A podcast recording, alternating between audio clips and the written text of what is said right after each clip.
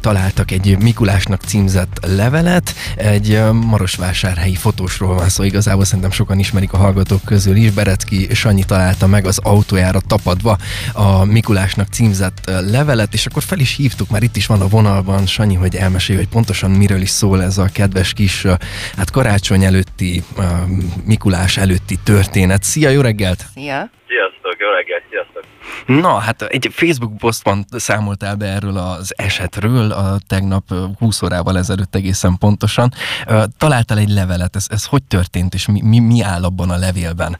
Hát a levél megtalálása érdekes, mivel hogy um, Kolozsvárról hazafele, vásárhely fele valahol ugye elkapott egy um, esős szélvihar, és jóformán ugye ez szombat este történt, de én csak tegnap reggel vettem észre, nem is adtam neki nagyobb, különösebben nagyobb um, figyelmet, sőt, észrevettem a garázsba, kitolattam az autóval, csak utána vettem le a levelet, nézzem meg, vajon mi ragadt az autóra.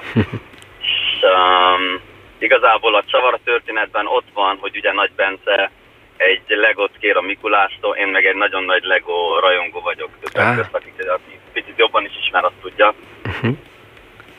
Um, igen, szóval... Hát, um, onnan jött az ötlet, hogy próbáljuk meg megkapni, megtalálni ezt a nagy Bencét. Sajnos mostanig még nem sikerült.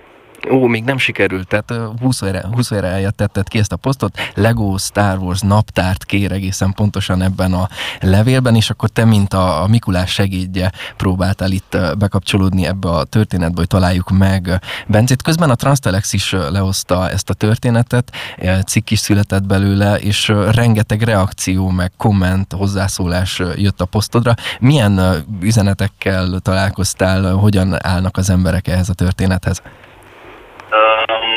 Az az igazság, hogy számítottam egy um, hasonló reakcióra, de nem épp ekkora megmozdulásra. Ma reggel néztem épp a, a posztos, láttam, hogy 450 fele tart a megosztási száma. Uh, nem számítottam erre. Uh, nagyon sok üzenet jött, hogy jaj de cuki, jaj de jó, meg hasonló, de amint említettem, mm, maga Bencével kapcsolatosan még senki nem írt. Ó, még senki. Tehát akkor annyit tudunk, hogy szombaton ö, valahol Marosvásárhely és Kolozsvár fölött repült el a Mikulás, ez most már biztos. Hát, Hiszen... Ez most már biztos, igen. és hogy figyelmetlen.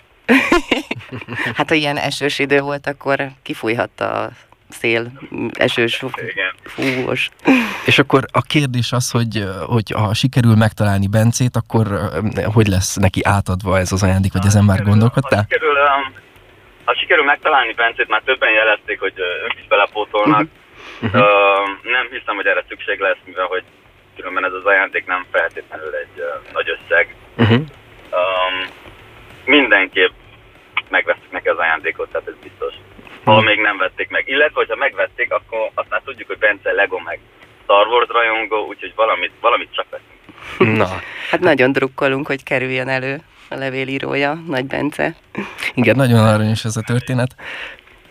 Habár most már, hogyha ha ma nem kerül meg, akkor valószínűleg a Mikulás legésük, de Na, de hát, ott van a karácsony. Igen, egy, egy utólagos Mikulás ajándék is teljesen rendben van és aranyos tud lenni. Köszi szépen, Sanyi, hogy beszámoltál erről, tényleg nagyon-nagyon imádjuk ezt a történetet. Én is nagyon. Szorítunk, hogy, hogy meg, megtaláljuk Bencét, hát ha a hallgatók közül valaki ismeri Nagy Bencét, aki a Mikulásnak írt levelet, őt keressük SMS-ben is. És aki Lego Star Wars rajongó. Így van, így van, Lego. Köszi szépen, köszi szépen, Sanyi, és jó munkát, szép napot neked. Yeah. Köszi, nektek is.